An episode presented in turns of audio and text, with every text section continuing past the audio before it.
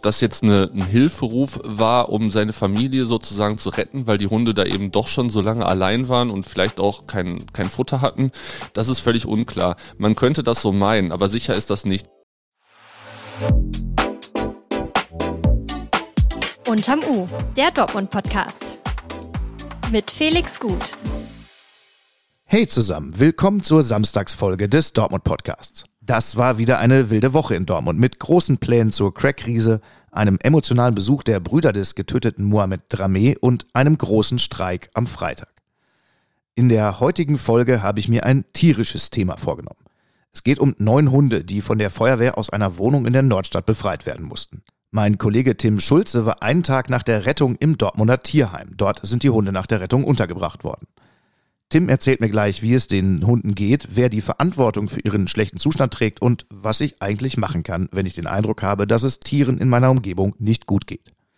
Ich bin Felix Gut und ich freue mich, euer Host sein zu dürfen. Ihr seid hier bei Unterm U, dem Dortmund-Podcast der Ruhrnachrichten, nachdem ihr mitreden könnt über die wichtigsten Themen in der Stadt. Einen ersten Überblick bekommt ihr jetzt im Nachrichtenupdate. Update. Ausgelassen. Am Sonntag zieht der Kinderkarnevalszug durch die Dortmunder Innenstadt.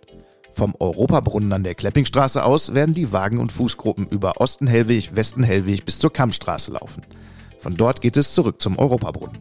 Ab 15.30 Uhr gibt es eine große Kinderkarnevalsfeier im Robert Bosch Berufskolleg am Dortmunder U. Am 10. Februar können Kinder noch einmal feiern, dann im Big Tipi im Friedenbaumpark. Angriff. Die Polizei sucht Zeugen nach einem versuchten Mord am Bahnhof im Stadtteil Kurl. Dort wurde ein 24-Jähriger am Mittwoch gegen 17.35 Uhr mit einem Messer schwer verletzt. Lebensgefahr bestand nicht. Laut einer Täterbeschreibung soll der Verdächtige ein rotes Oberteil getragen haben und schwarze Hautfarbe haben.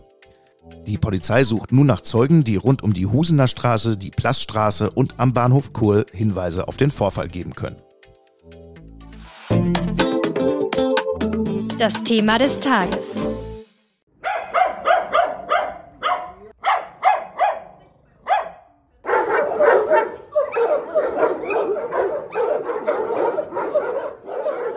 Was ihr da gehört habt, war der Sound des Dortmunder Tierheims.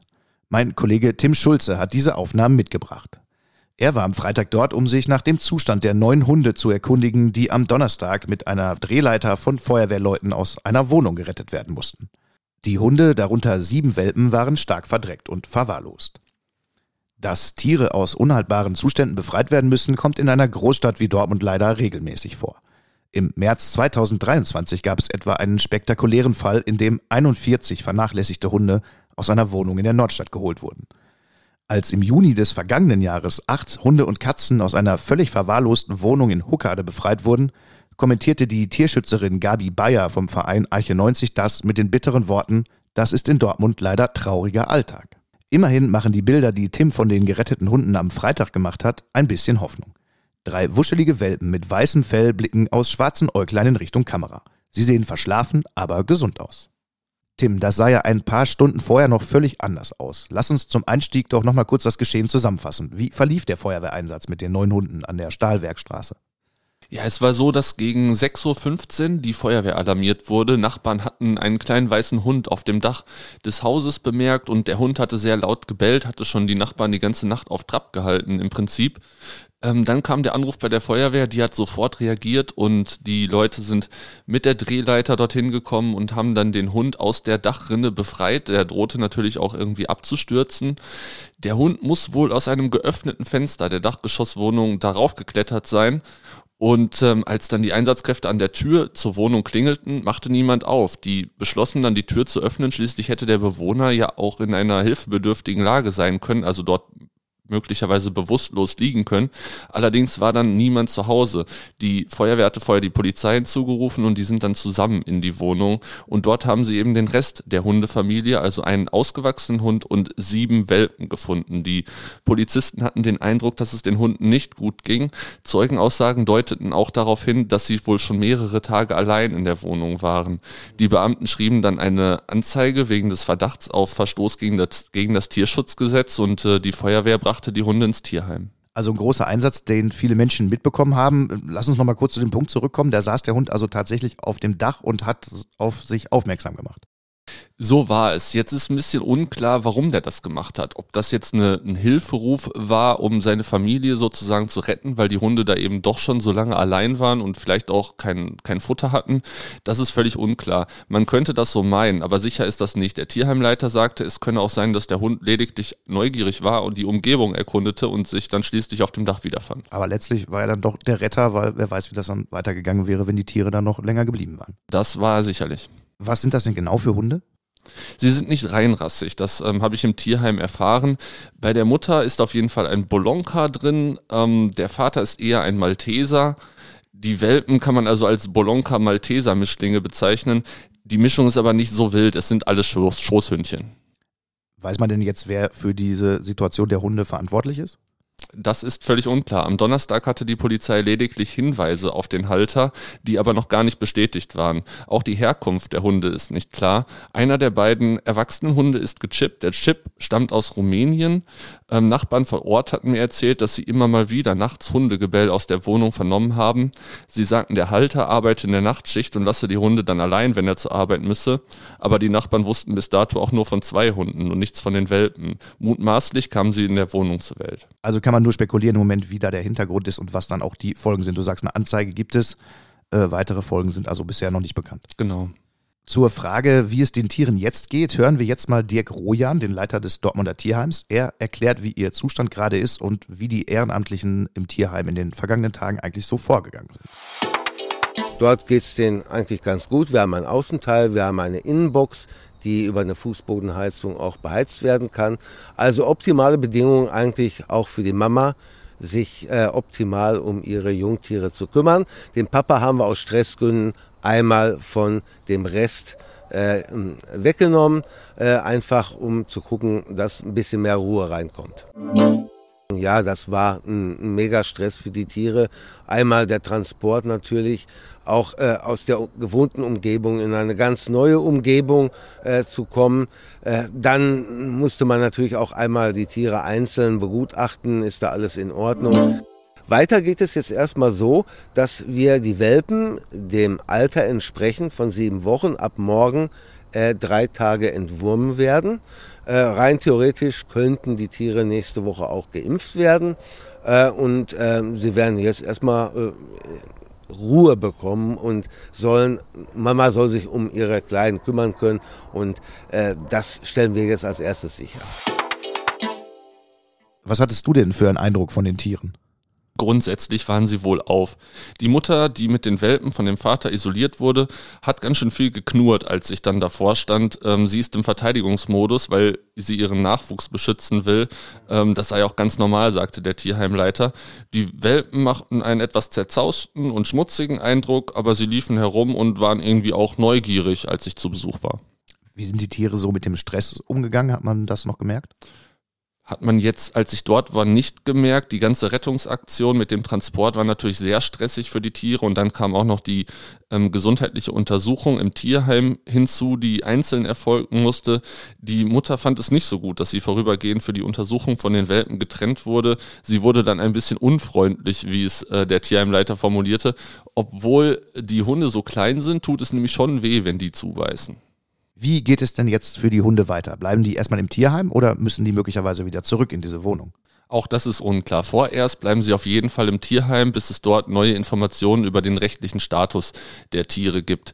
Gegen den Halter wird ja auch schon polizeilich ermittelt. Auch die Veterinäre vom Ordnungsamt wollen da ein Auge drauf haben, wie mir die Stadt mitgeteilt hat. Sollten die Tiere letztlich in die Vermittlung gehen, was aber bestimmt noch sieben bis acht Wochen dauern würde, würden sie wohl nicht lange im Tierheim verweilen müssen. Solche Hunde werden sehr schnell adoptiert, weil sie bei vielen Menschen sehr beliebt sind. Ihre Vermittlungsperspektive gilt als hervorragend wenn ich jetzt den Verdacht habe oder mitbekomme, dass es Tieren in meinem Umfeld schlecht geht, an wen kann ich mich denn dann wenden? Also die Feuerwehr rät sich ähm, zunächst mal bei der Tierschutzorganisation Arche 90 zu melden. Ähm, man kann aber natürlich auch bei der Feuerwehrleitstelle anrufen und auch das Veterinäramt der Stadt Dortmund ist in solchen Fällen zuständig. Das Tierheim ist ja ein Ort, von dem man viel hört und von dem viele eine gewisse Vorstellung haben. Wie hast du denn diesen Ort bei deinem Besuch jetzt am Freitag wahrgenommen? Ich hatte auf jeden Fall das Gefühl, dass die Mitarbeiter mit viel ähm, Herzblut bei der Sache sind. Ich habe zum Beispiel gesehen, mit wie viel Sorgfalt sie das Gemüse zubereiten, das die Tiere zu fressen bekommen. Ich habe auch das Fleisch gesehen, das dort vorbereitet wird.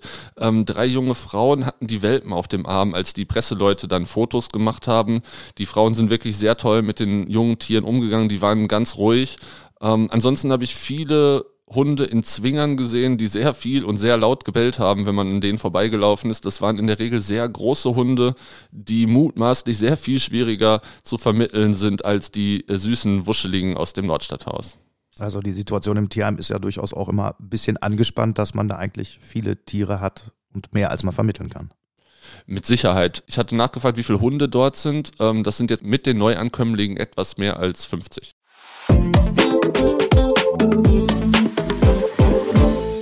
Zweimal in diesem Podcast, mehrfach auf rn.de und natürlich auch in der Zeitung. Der Streik im öffentlichen Nahverkehr ist von uns als Redaktion und auch von mir selbst wirklich häufig genug angekündigt worden. Nun ratet aber doch mal, wer am Freitagmorgen vor einer U-Bahn-Station stand und ziemlich blöd aus der Wäsche geguckt hat, als dort was von keine Bahn fahren stand. Richtig, ich, euer sich manchmal klug, aber manchmal auch wahnsinnig dumm fühlender unterm U-Host daran gedacht, dass ich von einem schon länger feststehenden Termin in Hörde ja auch wieder zurück in die Stadt muss, habe ich offensichtlich nicht. Also eine echte Streikerfahrung, denn ein alternatives Verkehrsmittel zu finden war gar nicht so einfach. Die Taxis, die ich gesehen habe, waren alle besetzt. Ein Sprecher der Branche hat unserem Reporter gesagt, dass es doppelt so viele Fahrten waren wie an normalen Tagen. Und die E-Roller, die sonst an jeder passenden und auch gar nicht so passenden Stelle rumstehen, waren offenbar auch sehr beliebt. Mehr als zwei Kilometer musste ich laufen, um einen Roller zu finden. Das ist für Dortmund dann doch schon ziemlich viel. Ausgenommen von mir haben sich die meisten anderen Menschen in Dortmund allerdings gut auf den Streiktag eingestellt. Auf den Straßen war etwas mehr los als sonst, große Probleme waren aber nicht festzustellen. Warum rund 1200 Mitarbeitende von DSW 21 am Freitag nicht gearbeitet haben, hat Kirsten Ruhpieper von Verdi meinem Kollegen Lukas Wittland noch einmal erzählt. Wir hören da mal rein.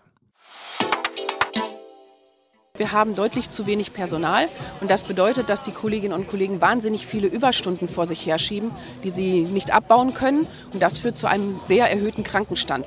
Wir hatten im letzten Jahr teilweise Krankenstände von bis zu 17, 18 Prozent und das, daraus kann man erkennen, wie hoch die Belastung für die Kolleginnen und Kollegen ist. Man bekommt kein Frei, wenn man will.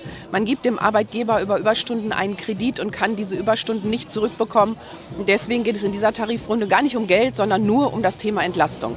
Bei uns ist es derzeit so, dass die Kolleginnen und Kollegen 39 Stunden arbeiten, wir eine Entlastung fordern und die Arbeitgeber wollen, dass sie 43 Stunden demnächst arbeiten. Wir haben also eine völlig andere Ausgangssituation und von daher finde ich unseren Streik auch berechtigt. Und natürlich ist das belastend für die Bevölkerung, das kann ich verstehen und das tut uns auch leid, aber für die Kollegen im Fahrdienst und auch in den Werkstätten ist es jeden Tag belastend und für die Bevölkerung und die Fahrgäste dann halt mal ein paar Tage im Jahr, wenn es darum geht, die Forderung durchzusetzen. Klingt alles so, als müssten wir uns wohl auf weitere Streikaktionen einstellen. Aber das sind Fragen für die Zukunft, die wir auch in Unterm U natürlich besprechen werden. Für heute war es das aber. Danke für eure Aufmerksamkeit. Ich hoffe, ihr fühlt euch gut informiert. Falls euch was fehlt, schreibt uns gern an unterm-u.rohrnachrichten.de. In den Show Notes findet ihr nochmal viel Wissenswertes zu den Themen der heutigen Folge. Abonniert diesen Podcast gern und aktiviert die Glocke. Macht euch ein angenehmes Wochenende mit hoffentlich ganz vielen entspannten Momenten. Wir hören uns bald wieder. Alles Gute.